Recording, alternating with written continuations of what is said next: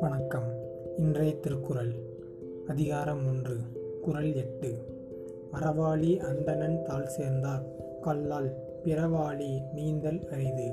விளக்கம் அறக்கடலான கடவுளின் திருவடிகளை சேர்ந்தாரே அல்லாமல் மற்றவர் பிறவியாகிய கடலை நீந்தி கடப்பது கடினம். அதாவது அறக்கடவுளான திருவடிகளின் திருவடிவுகள் திருவடிகளான கடவுளோட திருவடிகளை வந்து நம்ம பற்றிக்கிட்டே இருந்தோம்னா அது வந்து நமக்கு வந்து பிறவி கடலை வந்து நீந்துவதற்கு ஒரு சுலபமான வழி. இது பிறவி கடலுங்கிறது கடலை போய் நீந்த போறியா அப்படிங்கிற அர்த்தம் கிடையாது. பிறவி கடல் என்பதே நம்ம இப்போ வாழ்ந்துக்கிட்டு இருக்க அந்த பிறவி என்ன தான்.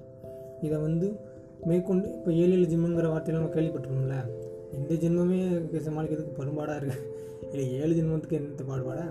இந்த இந்த கட இந்த பிறவி ப பயனை நம்ம நல்லபடியாக க கடக்கணும்னா அதுக்கு இறைவனோட திருவடிகளை பற்றியவர்கள் மட்டுமே இல்லை நீந்தி கடப்பது என்பது எளிமையானது.